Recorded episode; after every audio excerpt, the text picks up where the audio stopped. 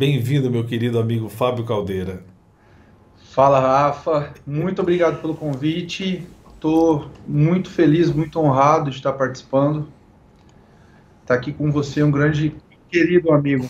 Que bom. Bom, eu, eu é, começando essas entrevistas, né, sempre é, gosto de trazer coisas bem diferentes, né, temas diferentes e profissionais de várias áreas e aí, quando, quando eu comecei a fazer umas listas aqui, você surgiu na minha lista logo de cara.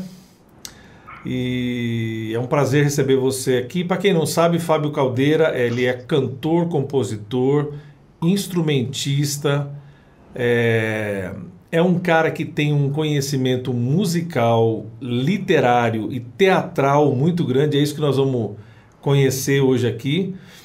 E Fabião, conta pra gente como é que é, como começa essa história que você largou de jogar bola e foi, não, brincadeira, não foi isso. Seria um grande jogador de futebol e foi pra música. Você sabe que foi uma coisa parecida, assim, eu queria ser jogador de futebol, não sei se você falou isso porque eu te contei já. Não, você nunca me contou. Pois é, cara, eu, assim, meu pai, ele, ele foi jogador profissional há um tempo. Mesmo? É, ele foi chamado para jogar no Corinthians, no São Paulo, se eu não me engano. Jogava pra caramba, assim, né? Incrível. Joga ainda, eu acho que ele brinca ainda hoje. Mas aí ele uh, jogou, não sei se você lembra, no, no, time de salão do frango sertanejo.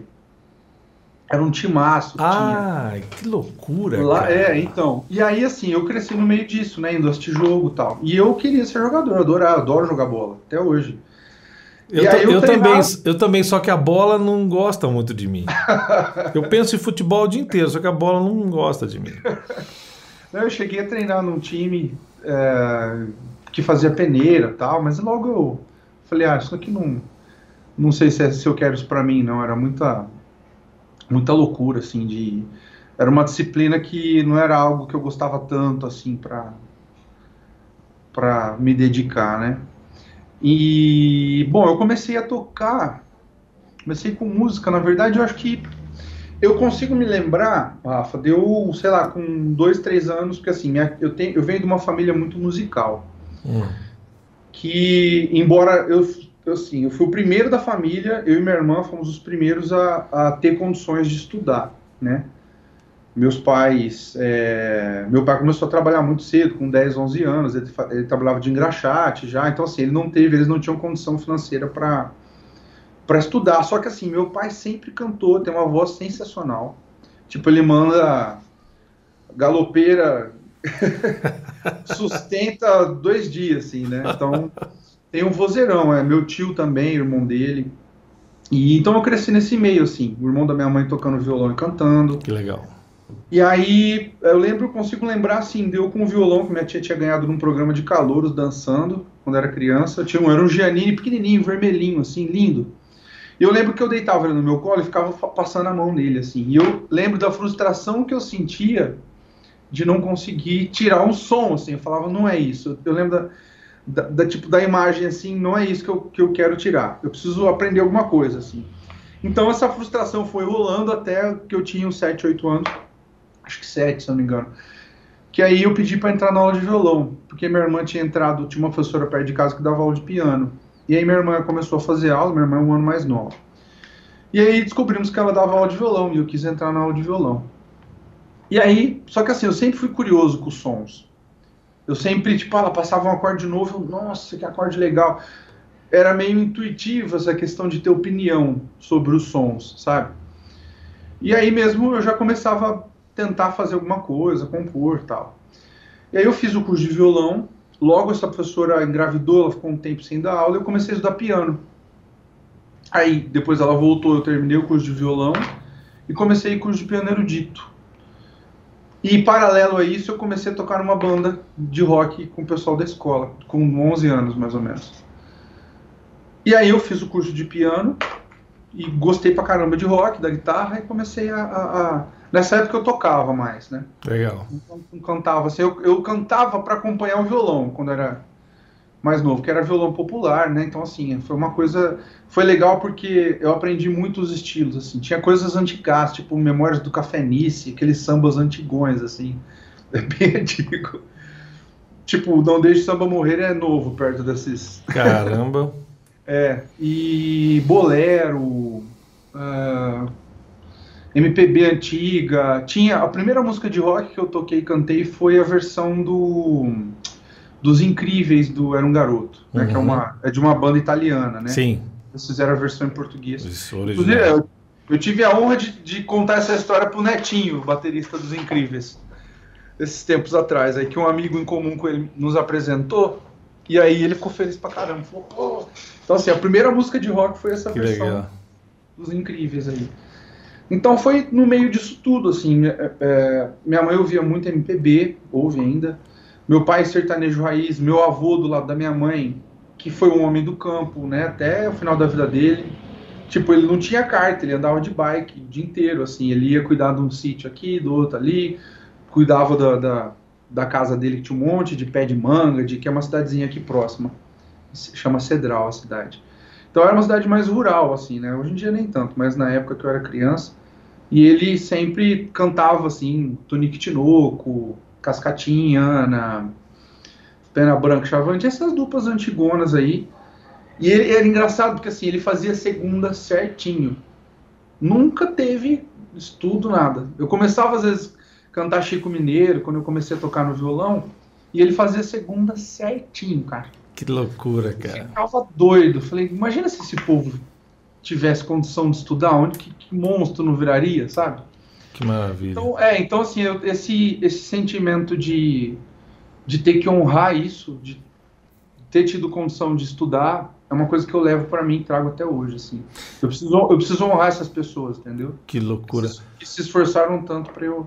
Tem, tem o Ederson Leão falando aqui: Fábio Caldeira é filho de Fábio Leone com Patrícia Pilar.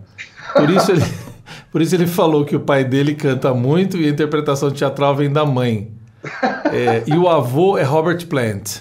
Tá aqui, ó. Vocês olharem aqui o comentário dele, ó. Segura. Tem a sua torcida tá aqui, ó. Rafael Dantas, ó, o Rafael, gente finíssima.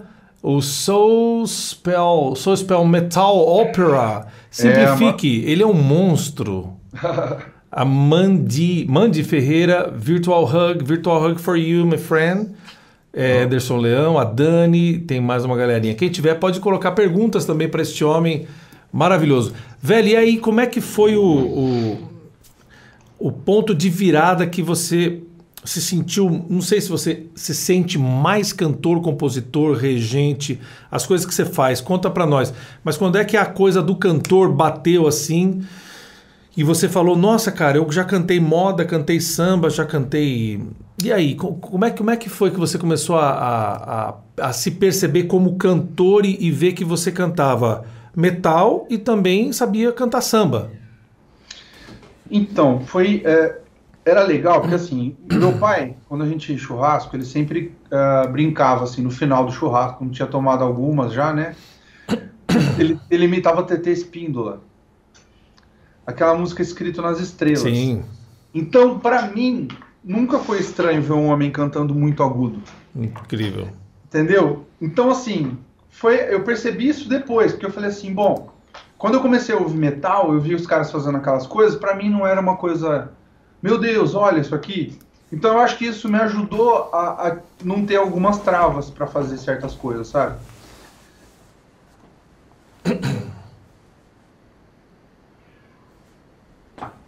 Um dia a gente falou, bom, a gente precisa ter um cantor. Eu virei e falei, eu vou cantar. Não sei por que que eu falei. Mas eu comecei a cantar, tentar cantar aí. Mas assim, eu tinha muita dificuldade de, de cantar. A gente tocava Nirvana, que tinha umas coisas que eram agudas, assim, né? Mais Muito. agudas do que eu tava acostumado. Então, eu tinha dificuldade, eu forçava pra caramba. Eu nunca fui uma pessoa que, tipo, tava ali facinho, entendeu? Ah, tá aqui facinho, vou cantar isso aqui e já era. Não, eu sempre tive que, que ralar pra caramba, assim. Então, comecei a cantar isso, fui me desenvolvendo. Depois eu descobri o Guns N' Roses no meio disso. Depois eu descobri o Iron Maiden, descobri o Offspring. E... Cara, você foi descobrindo assim, é, é, misturando repolho com, com batata, É. com cenoura, com foi misturando, né, cara? É isso aí. É ótimo. E aí, é, e, e, E aí eu comecei a fazer aula de canto. Eu lembro que assim, a gente tinha. Nessa. A primeira banda séria que eu tive, a gente tinha 16 anos, né? E a gente começou, tinha as composições. Eu já compunha um pouco, assim, né? No piano, algumas coisas. E quando a gente juntou essa banda, eu tinha 16 anos mais ou menos. A gente tocava. Fazia uma salada. Tocava Guns N' Roses, tocava Offspring, tocava Halloween, tocava é, Iron Maiden, tocava. Uhum. Ah, enfim, era uma salada. Nirvana também. E aí é, a gente começou a compor umas músicas para gravar uma demo. E aí nós gravamos. Só que para gravar a demo foram quatro músicas. Eu senti que eu precisava. Falei, bom, tem uma professora que dá aula de canto aqui, que era raro, né? Sim. Aqui no, aqui no interior, lá em 2000 e, 2001, isso aí. E aí eu fui fazer aula com ela fomos três da banda, né? Porque os dois guitarristas iam fazer backing vocal, tal, eles pararam logo e eu continuei. E é assim, a evolução que eu tive nesse, eu fiz com ela acho que três anos, foi muito grande, assim, eu conseguia, eu passei de não conseguir cantar as coisas que eu gostava para consigo cantar muito bem as coisas que eu gostava. E aí a gente gravou esse CDD, eu tinha feito uma aula de canto só, só para saber o que, que era aula de canto. E tenho as músicas registradas até hoje, assim, a gente tem. Às vezes eu ouço, é engraçado, né? Ver aquela voz de moleque. Mas já arriscava umas coisas assim, né? E. E a gente sempre. Eu lembro que nessa primeira banda tinha uma parte que eu falei, pô, vamos fazer um negócio de capoeira aqui. A gente começou. Eu lembro que eu fiz um arranjo de acordeon. Eu já sei, eu gostava já dessa coisa de orquestra, de de usar coisas diferentes assim, né? E a gente fez um trecho de capoeira na música. Então essa coisa de querer explorar a música foi, foi, foi muito interessante. Eu acho que veio é, veio muito das misturas que o Raul Seixas fazia, porque meu pai gostava bastante, gosta bastante de Raul Seixas, claro. né?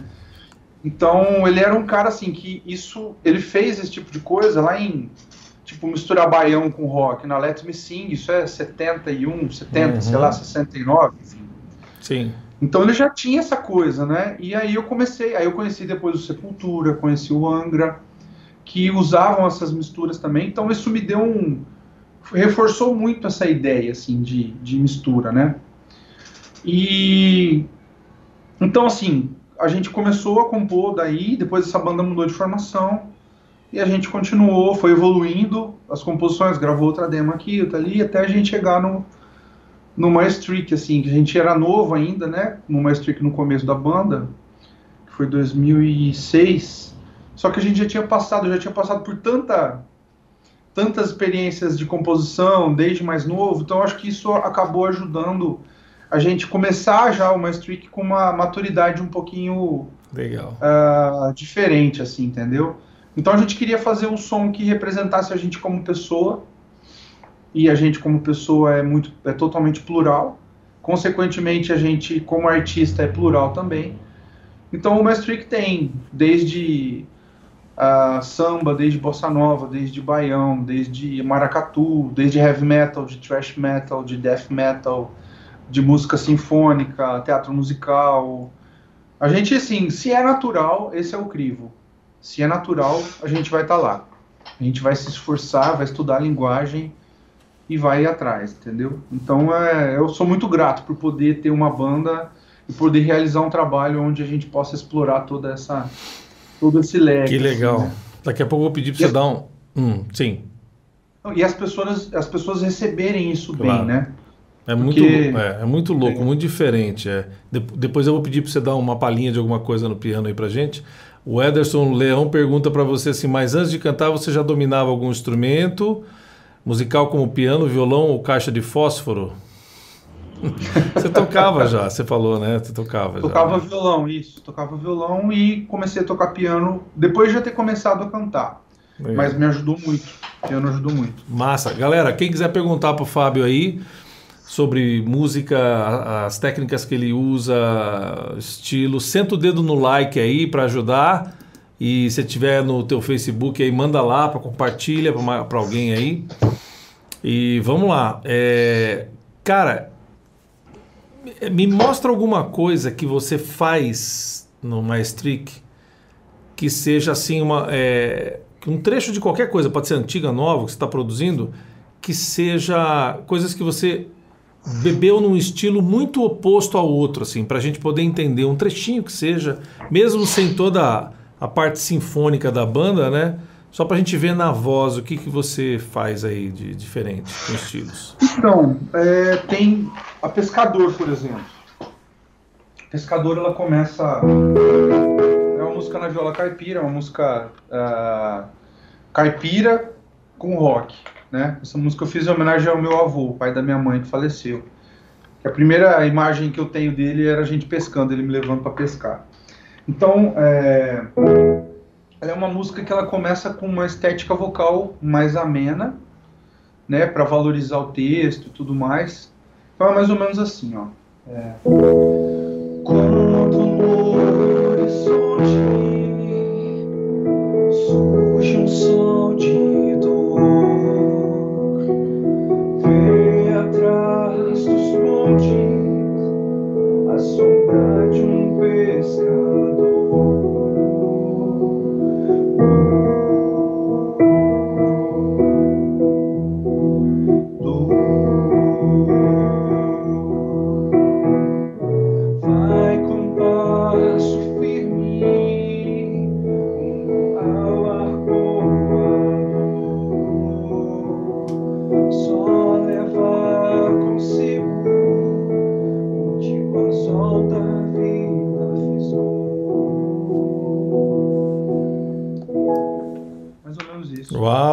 Que maravilha. O Rafa Dantas falando que o pescador é a coisa mais linda do mundo. que maravilha. E, e, e, e, daí você pula para coisas mais Queen, mais é, classic rock, coisas até mais sinfônicas e. incrível, né? É, a, o, tem uma, ah, tem uma música no, no disco novo que é uma vinhetinha que tem no meio da, da introdução do disco. Né? A gente tem uma overture, né, que é uma tour sobre os temas do disco, que é instrumental, e aí ela tem uma parada no meio.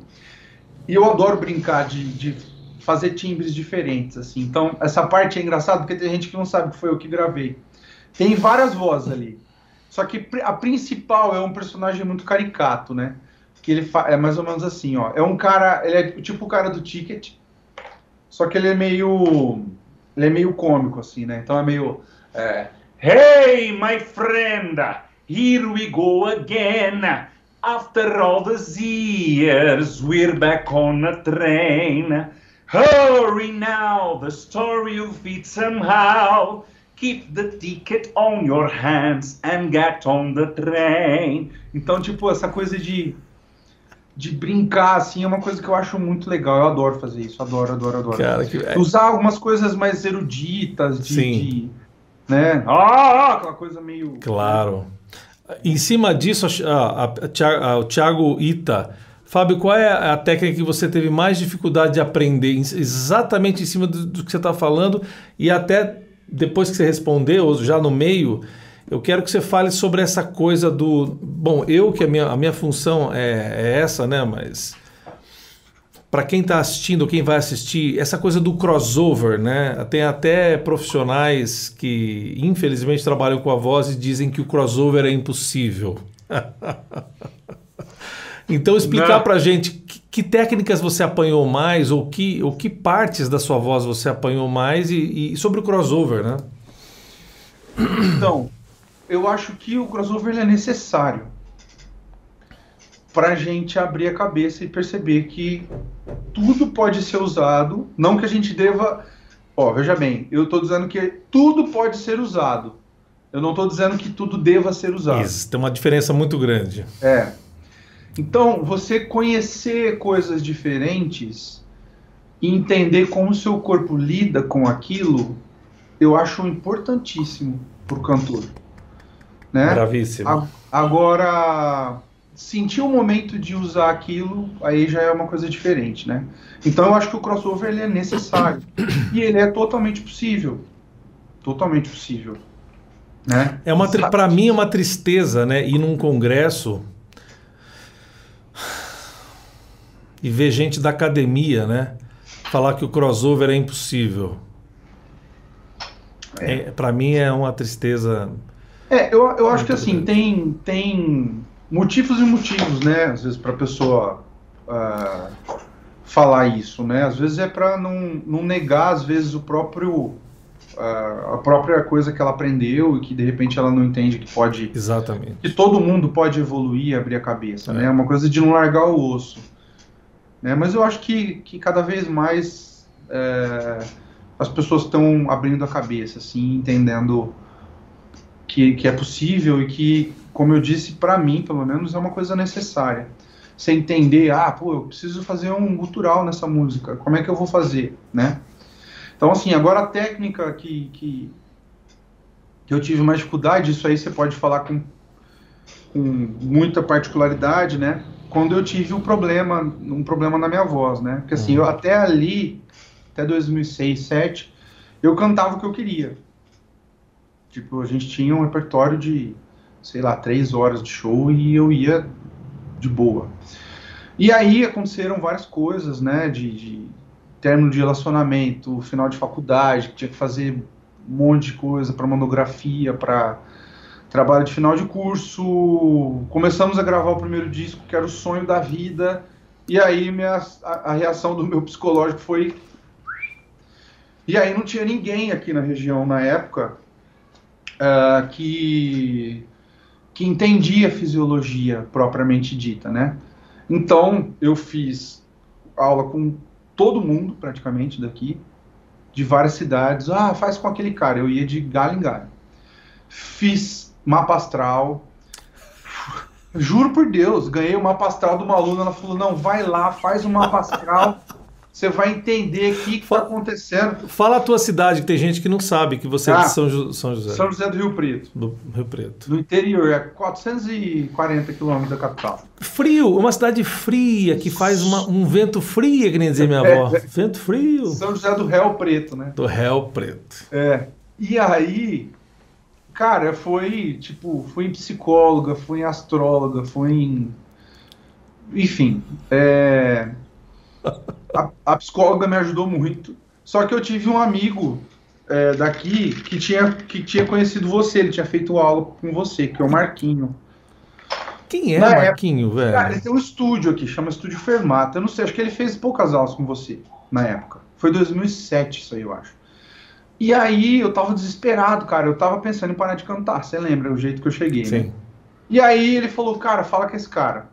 E aí a gente entrou em contato e a gente estudou quatro anos seguidos, né? Estudamos. Ininterruptos, assim. E, e você, como eu falo, eu falo isso pra todo mundo, tá no encarte do disco, foi um anjo na minha vida. é, e assim, eu sou hiper grato, sempre vou ser grato, porque você mostrou que, que assim, era uma coisa comum que eu tinha, né? Uhum. Me, me falou o que que era, o que que era que músculo fazia o quê, por que que fazia, o que que estava acontecendo. Eu lembro até, essa, essa cena foi muito legal. No primeiro Masterclass que eu fui, eu fui duas vezes do Spencer, duas vezes do Jeffrey, se Sim. não me engano. Que aí o Spencer na primeira, assim, é, ele falou assim, e aqui, quem tem problema disso aqui, ó? E deu exemplo. Eu lembro que eu olhei pro lado, tava todo mundo, com a mão pra cima, eu... Yes! Eu lembro que eu comemorei, falei, nossa, que bom que eu não sou mesmo você já tendo falado, eu vi na prática, né? Claro. esse problema. E aí eu fui, a gente foi, é, demorou, né? Eu queria que você, você falasse um pouco de como eu cheguei é. para. É, eu acho que você me dando mais essa, essa parte da, do, do, background psicológico, né? Que na época a gente falou bastante do psicológico também, né? Mas, mas me fez lembrar do teu psicológico, né? Me fez lembrar do teu psicológico. Então, e eu, por ser só um ano e meio mais velho que você. 30 anos e meio mais velho que você. Eu já tinha passado por muita coisa também, né? Muitas. Eu já tinha falido muitas vezes na vida, em todos os sentidos, falido mesmo, financeiramente, psicologicamente. Então, então eu já tinha, eu, eu sentia o que você sentia, entendeu? Isso para mim é muito é muito caro, é muito vero para mim quando eu vejo, né? É, porque a gente não, os professores de canto, quando começam, eles veem, é que nem o desenho que você vê, o, a, você olha lá o gatinho, o, você vê um filezão assim, né? O desenho antigo, você olhava é. o, o, passarinho, o, gatinho via o passarinho com um filezão assim. Os professores de canto veem os alunos como uma grande prega vocal, duas grandes pregas vocais, assim, né? Eles começam a babar, assim. Ah, T-A-C-T. É, e, e, na verdade a gente não dá aula para pregas vocais, a gente dá aula para seres humanos que têm as suas in, idiosincrasias. Eu brinco que são idiosincrasias. Boa. e que todos nós temos. Então, é porque às vezes para acessar para acessar uma musculatura aqui interna da laringe, eu preciso acessar primeiro o teu emocional. E foi mais ou menos isso que aconteceu. É, eu lembro que você falava assim, cara, quebrou, continua, vai até o final. E eu lembro que a gente fazia. Muito. Tá, é. Aí minha voz, tipo.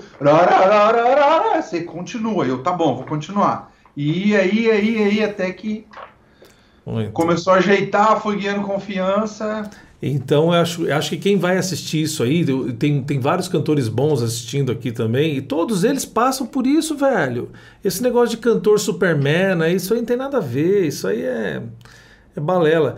E, bom, você, aí, como que, depois que você acabou esse trabalho, é, é, eu lembro que depois eu te encontrei, você estava voando assim, fazendo um monte de coisa. É, o que, que, o teatro, o que, que raios o teatro musical é, e ópera e orquestra, essas três coisas meio ligadas, né? Porque no teatro musical tem orquestra, a ópera a gente sabe como é, e, e, e a sinfônica tal. Como é que isso tá na tua música, na tua voz? É, como é que você. Por, por, que, que você mistura isso? Você falou do teu gosto, mas como é que você acha esse ponto para misturar música orquestral ou, ou, teatro musical? Como é que é isso? Então, ó, o teatro musical, eu lembro que assim, eu, eu a primeira coisa que eu vi de teatro musical, na verdade, eu tinha uns disquinhos, lembra aqueles disquinhos de história? Tipo os Três Porquinhos, uh, Chapeuzinho Vermelho. Eu tinha o disquinho do Três Porquinhos. Que era tipo vermelhinho, o disco tinha, aí tinha historinha. E aí você colocava e ouvia a história e tinha a música, e era cantado. Então assim, eu consigo, eu lembro de músicas até hoje, desses disquinhos, assim. E, a, é, então assim, eu sempre gostei de história. E a minha mãe, antes de dormir, ela nunca contava uma história que existia, ela sempre inventava a história. para mim e pra minha irmã. E assim, o meu avô, o pai dela, como eles moravam no sítio, ela morou no sítio até a adolescência, ele tinha muita história da hora. Então ela misturava as histórias dele, inventava personagens, não sei o quê. Então, minha criatividade, acho que ela, fazendo isso, ela, ela foi catando o meu cérebro da minha irmã e fazendo assim, aumentando, né? E aí, esses disquinhos, depois, né? Eu fui conhecer, por exemplo, o primeiro musical que eu vi em vídeo foi aquele, aquela versão de 2000, eu acho, 2001, do Fantasma da Ópera. Uhum. Que é com o Gerard Butler, se eu não me engano. Sim.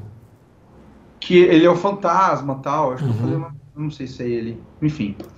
E aí. Uh eu fiquei doido, né, quando eu vi isso aí. Falei, caramba, e eu, o Fantasma da Ópera, ele é um crossover, né? Ele é um musical moderno, mas ele tem aquela linguagem ainda, em alguns momentos, de, né, de, do erudito, né? Então eu pirei, assim, é uma coisa, aquela coisa de, de história sendo contada com música. E depois eu vi as, os, as óperas rock, né? Eu vi o The Wall, é, o Tom eu fui ver bem faz pouco tempo, assim. O povo fala do Tom, mas eu não conheço. O The Who não foi uma banda que, Sim. que eu, eu me, não me iniciei, assim, né? Vi o, o uh, Dark Side of the Moon do Pink Floyd, depois teve o Scenes from Memory do Dream Theater, que, que conta a história. Então, assim, esse, vendo isso foi assim, caramba. Você viu Jesus Cristo, Superstars? Superstar? Vi também, eu vi, hum. mas vi depois. Sim. E aí eu fui, tive a oportunidade de ir assistir o Cats em São Paulo. Hum. A gente foi assistir o Cats, depois eu fui assistir o Rei Leão. E aí esses filmes da Disney, né, desde criança a gente vai vendo, sempre foi muito musical. Então eu acho que isso acabou ajudando nesse encontro. Porque quando eu ouvi os Três Tenores, você lembra aqueles CDs que vinham no jornal? Sim. De ópera. Então eu lembro que tinha dos Três Tenores e tinham vários.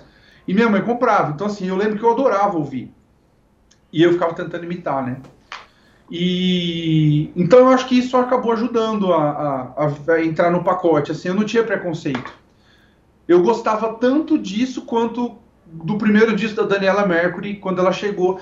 Acorda essa cidade, sou. tá, tá, tá, tá, tá, aquela percussão absurda.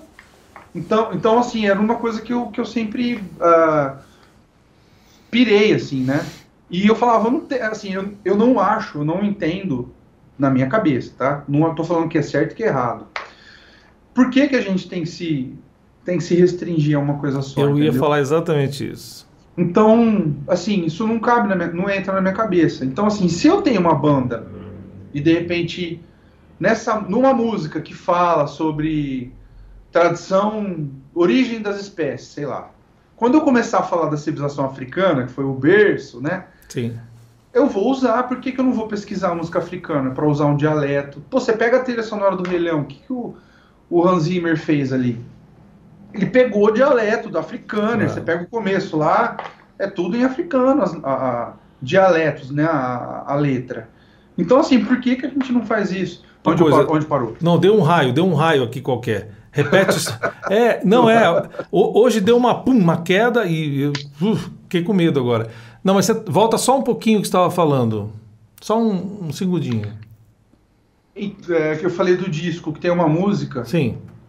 Que assim, a gente não tem que se restringir nem, a, nem é, em relação à língua, né? A linguagem, o, o, idioma, ele é uma ferramenta também, claro. como qualquer outra, como qualquer outra, né? A gente só articula as palavras, mas assim como o som é uma linguagem. Então tem uma música que chama Hijos de la Tierra, que ela é em inglês, em espanhol, ela tem uma narração em português e tem um coro em tupi-guarani. Então, é, tipo assim, é uma miscelânea, só que assim, ninguém reclamou. Até, tipo, nossa, por que, que esse cara... Não, pois é. a música é ela é natural. Isso. E ela surgiu naturalmente, espontânea. Se, se ela é uma verdade para o artista, acabou. Se aquele artista é multicultural, que é o seu caso, você é um, é um roqueiro multicultural. Ou é um sambista multicultural? Não, não sabemos ainda, não estudamos o seu DNA. de repente a gente faz um rock de break aí, né? Tipo. um rock partido alto. Deixa eu te pedir uma coisa, para quem está ouvindo a gente, como é que é dá um exemplo teu, ou cover, o que você quiser. Sai de um. Sai de um. De uma plasticidade é, é, vocal, né?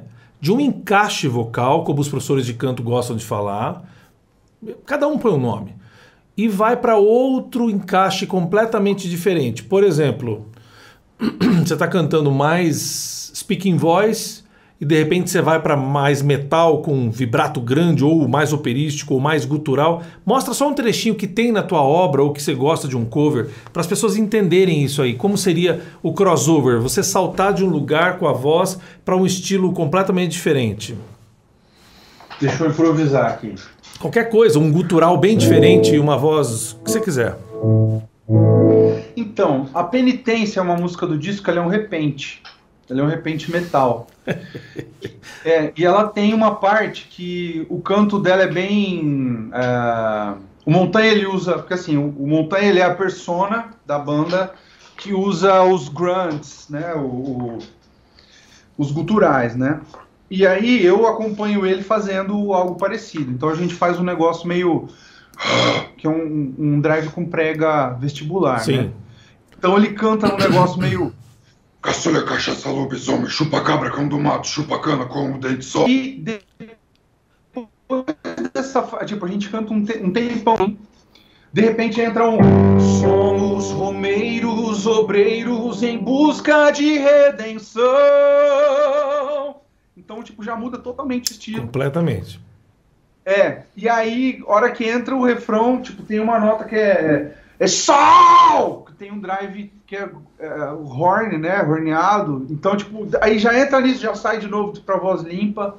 Então, assim, é uma coisa muito. É muito legal, assim. É, nessa, acompanhar isso, assim, fazer algo nessa. Vamos falar um pouquinho, já que, a gente, já que a gente tá falando um pouco de, de rock, né? Teatro musical ou coisas mais, como é que é a tua relação com o agudo? O que, que você usa? Demonstra pra gente alguma coisa, segunda passagem. É, você canta muito Dó 5 ou quase não acessa o Dó 5. Como é que é na tua experiência o agudo aqui? Então, é, eu eu consigo cantar, uh, né? Você me mostrou isso, na verdade, né? Que eu consigo cantar notas bem agudas. Mas é aquela coisa, uh, quando precisa, quando eu sinto que a música pede, porque assim, tem uma coisa no, no heavy metal principalmente, que assim, uh, cantor bom é o cantor que canta super agudo. Sim. Então, eu, eu meio que vi que se eu usasse que o meu foco, né, a minha, o meu, uh, deixa eu, meu estilo, vai, seria mais do que o Fábio ser alguém que canta agudo o tempo inteiro, alguém que tem uma uma possibilidade de entrega para a música grande, então, se eu precisar cantar notas mais altas, eu vou cantar. Tem músicas da banda que tem a Across the River, que é a, a, a do disco novo, ela começa aqui, ó. É. Sometimes you find yourselves lost in a haze. E aí ela, no final da música, ela faz I am the river. E vem para esse mi grave. A Faroeste, que é uma música do disco, ela tem um. Ela fala, é, tem uma hora no finalzinho, a última palavra. É. Tipo, é um dó. É óbvio que eu não tenho muito volume. Uhum. Mas aquela coisa de você aproximar e deixar o backing vocal ali registrado. Mas, por exemplo, Across the River, depois que ela fica, ela começa. Uh, Sometimes you find yourselves lost in a haze, navigating to the end of the day path has changed. Aí depois ela vem. Uh, every, every time the wind blows against us, forcing us to cross a field where dry leaves come. Cima. Even in spring, where dry leaves come. Even we see.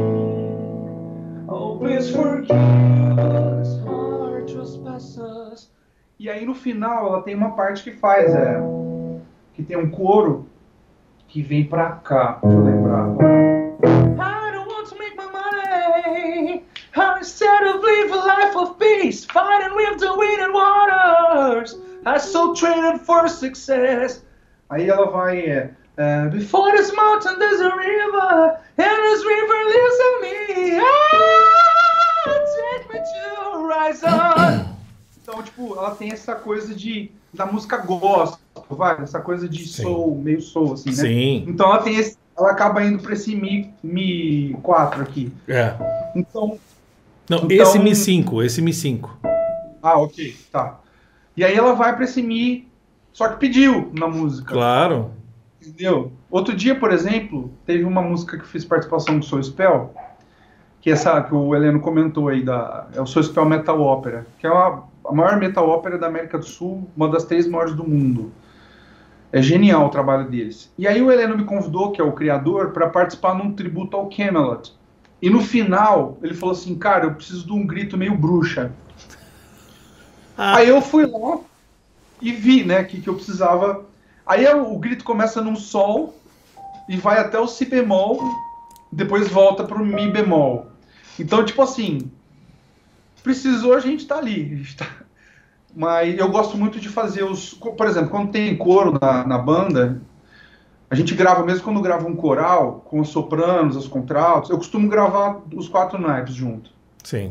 Eu sempre faço para ter timbres diferentes, assim, né? Então, sei lá, precisa de um tem uma música que tem um, uma passagem que é uma mulher que faz, né? Que é. é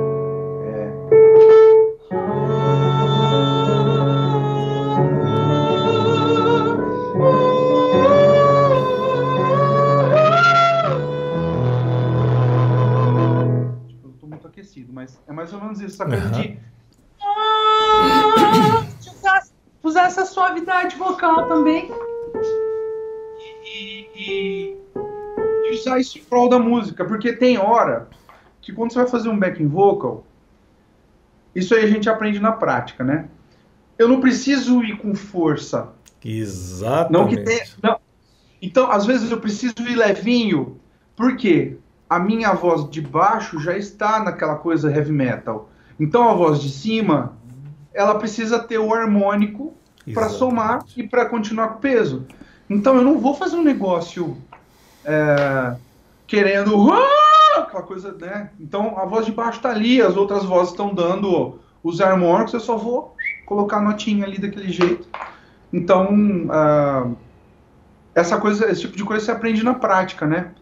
Gravando. Então é interessante que você entenda, na minha opinião, essa coisa de usar essas essas dinâmicas vocais. Eu lembro que você me pediu uma vez para cantar Defying Gravity.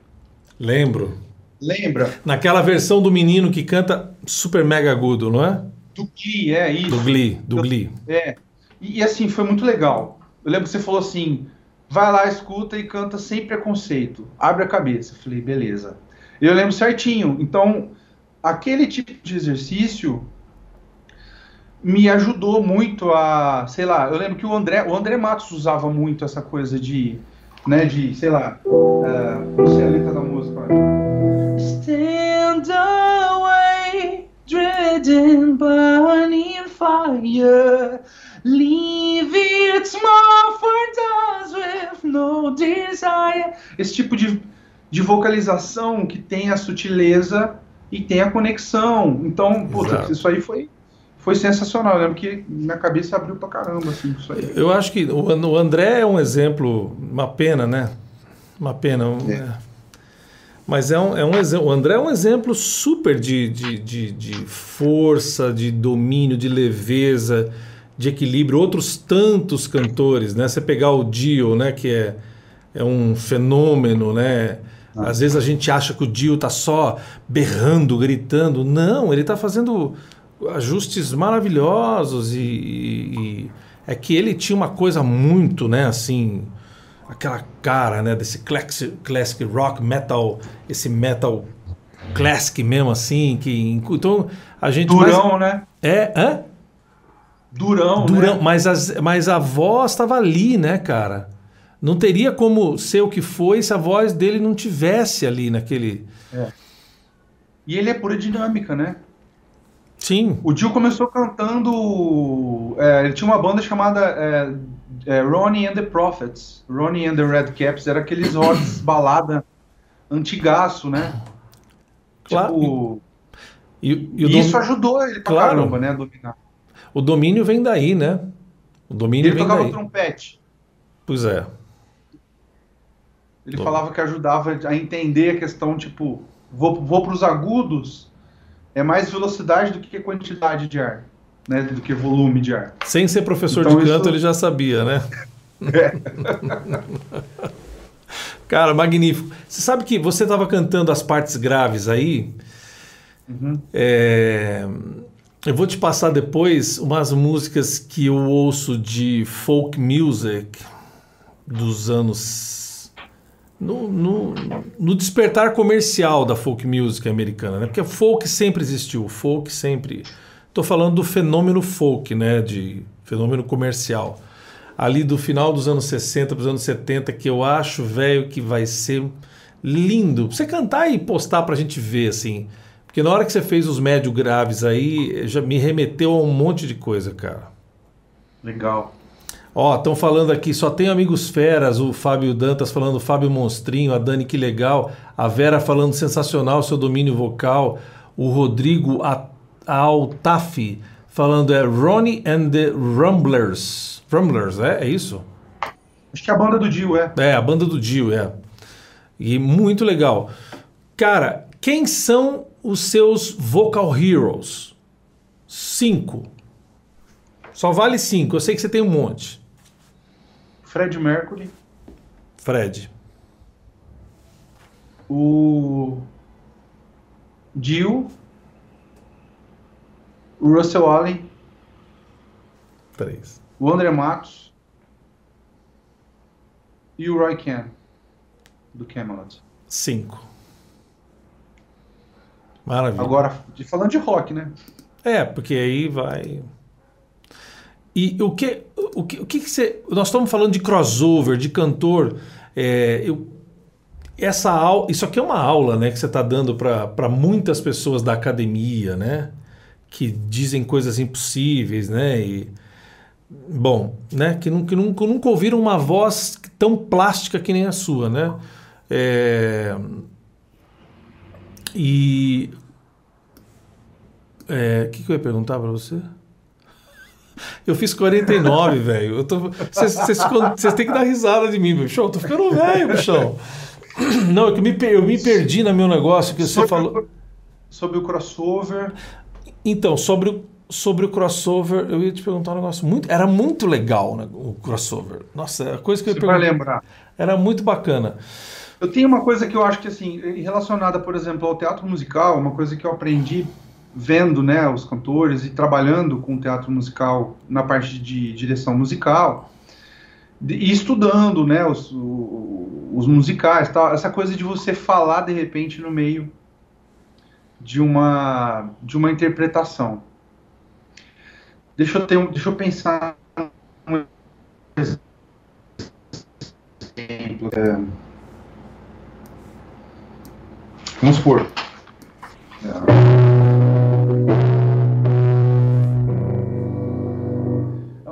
começo da aquarela do Maestro aqui. Ela é assim. Fábio, Fábio, abaixa só um pouquinho Oi. o piano. Abaixa só um pouquinho o piano que tá, tá, dando, tá dando um clipe aqui do piano. Tá. Vai. A música é assim, ó. I'll tell a secret. A deep drop of something I belong to. Só que por exemplo, às vezes você está ao vivo e, e, você quer mudar um pouco a interpretação. Você vai lá. I'll tell a secret. A deep drop of something I belong to. Entendeu? Exato. Esse tipo de jogada é uma coisa que eu adoro no teatro musical. Começa a falar, começa a cantar e de repente está falando e de repente está cantando de novo. Eu acho muito legal isso. Você sabe que o. Você que... Sa você sabe que o heavy metal, eu cheguei a essa conclusão agora, brilhante.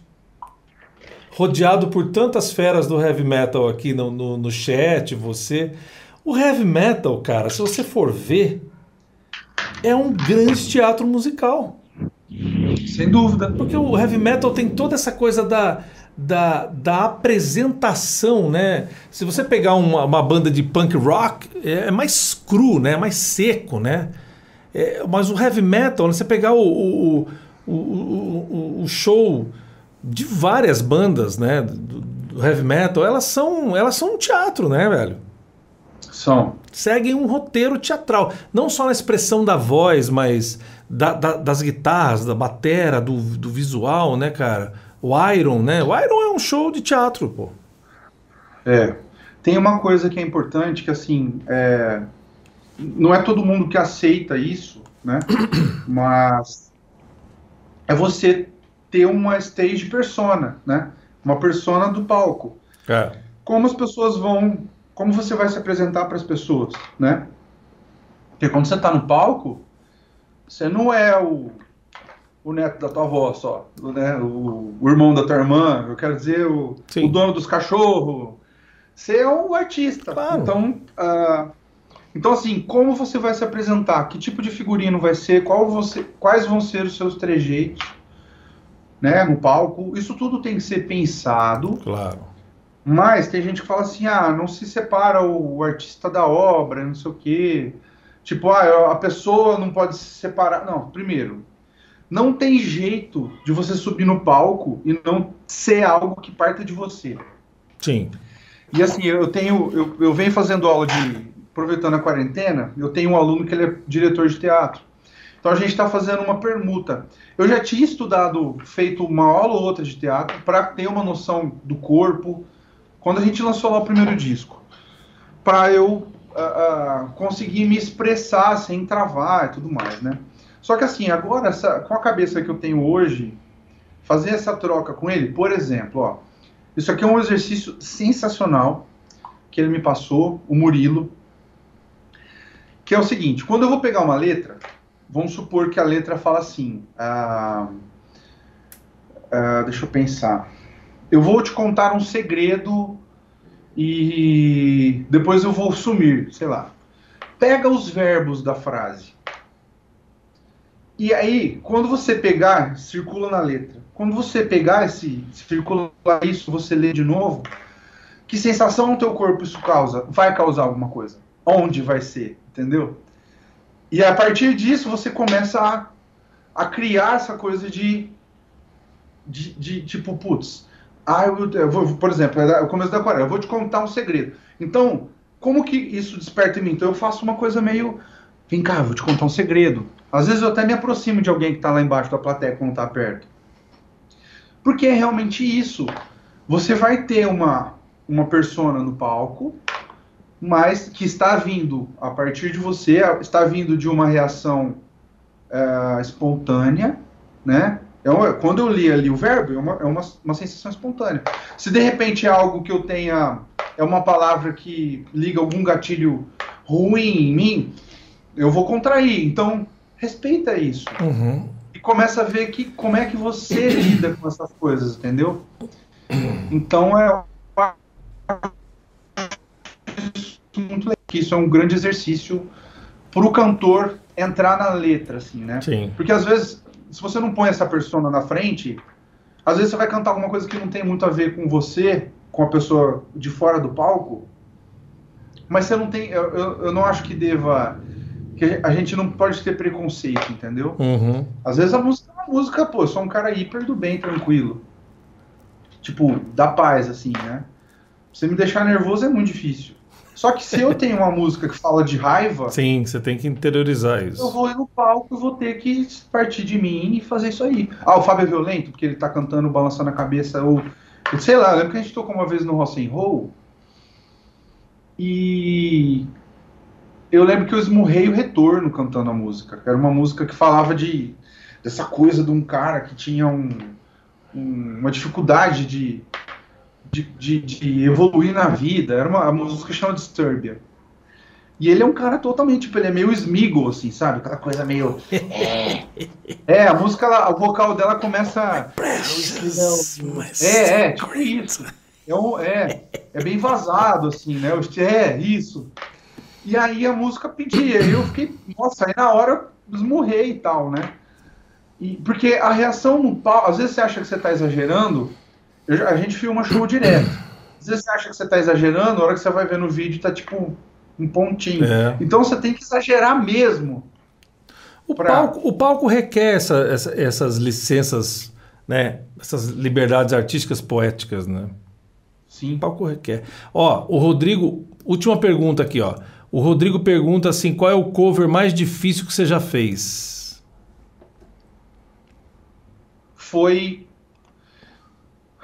há cinco anos atrás, quando o Sesc contratou o Maestric, porque assim, o Sesc daqui de Rio Preto estava fazendo um, é, um projeto de discos conceituais. Então eles contratavam algumas bandas do Brasil inteiro para fazer, tipo, fizeram o do Zig Stardust do, do And Spiders from Mars, do Hum. David Bowie, Green Day, e aí para fazer o do Queen, o, o que é o único disco conceitual do Queen é o Queen 2. Uhum. Aí, aí ele contratou o Maestric para fazer o Queen 2. E a gente fez quatro, três ensaios, cara. Foi tipo. E assim, é um disco. Eu acho que é um dos discos mais difíceis, mais complexos deles, porque tem muito detalhe. Tem a March of the Black Queen, que é tipo o, o embrião da Bohemian Rhapsody.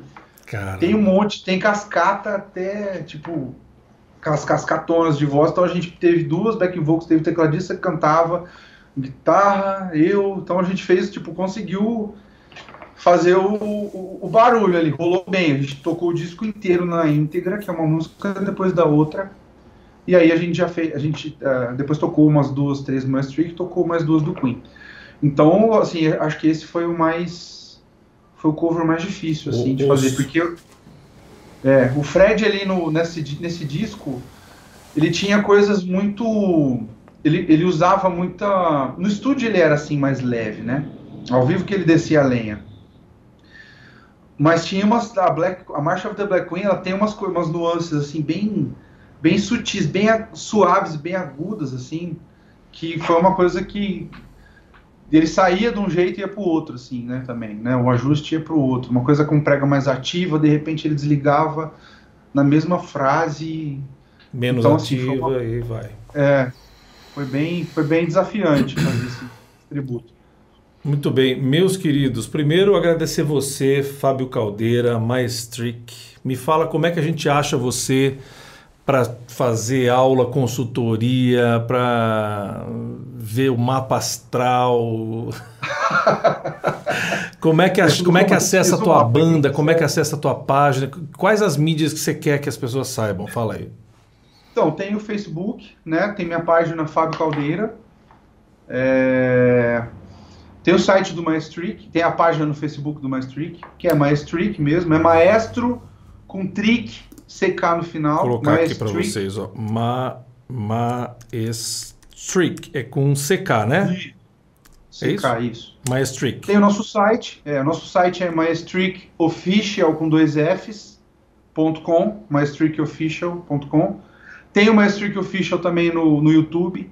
A gente, vale dizer que a gente perdeu recentemente o canal então a gente teve que começar do zero, cara. Então, assim, hum. tem dois canais, um que a gente não consegue acessar, que é o que tem mais views, só que a gente teve que reupar tudo de novo. Puxa. Então, assim, o canal tá com pouquíssimos uh, inscritos ainda. Então vamos lá, galera. É, mais Trick. Depois de, é, depois de 10 anos a gente teve que fazer isso. Então é o Mais Trick Official. Onde é o que tem menos views. Tá. Você vai ver lá que tem menos inscritos e menos views. E. Uh, o Instagram também da banda, o meu, o Fábio Caldeira e Maestric. Então vamos ouvir o som do Maestric, as coisas que, que, que, a banda, que o Fábio canta. Vocês viram a voz dele, é incrível.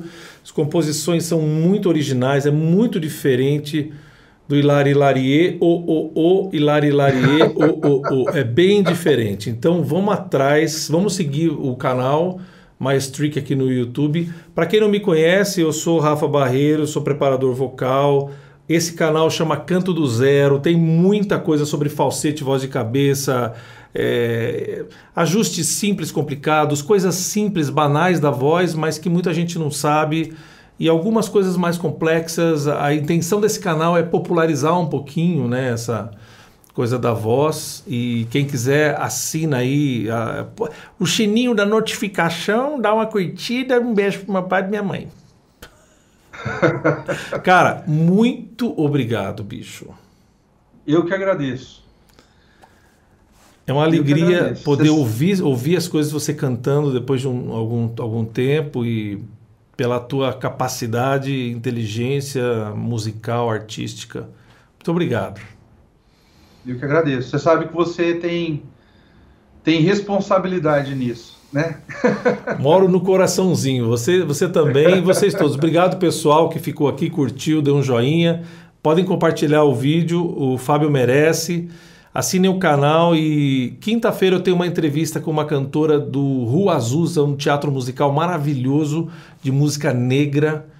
Fantástico. Quinta-feira às 9 horas nesse canal o Rafa Dantas, obrigado a todo mundo, o Dani, todo mundo estava aqui. Então, quinta-feira, 21 agora, é, dia 10 de setembro, aqui no canal, vamos entrevistar a Merícia Cassiano, que é de teatro musical, é fantástico. Música negra da primeira, de primeira ordem.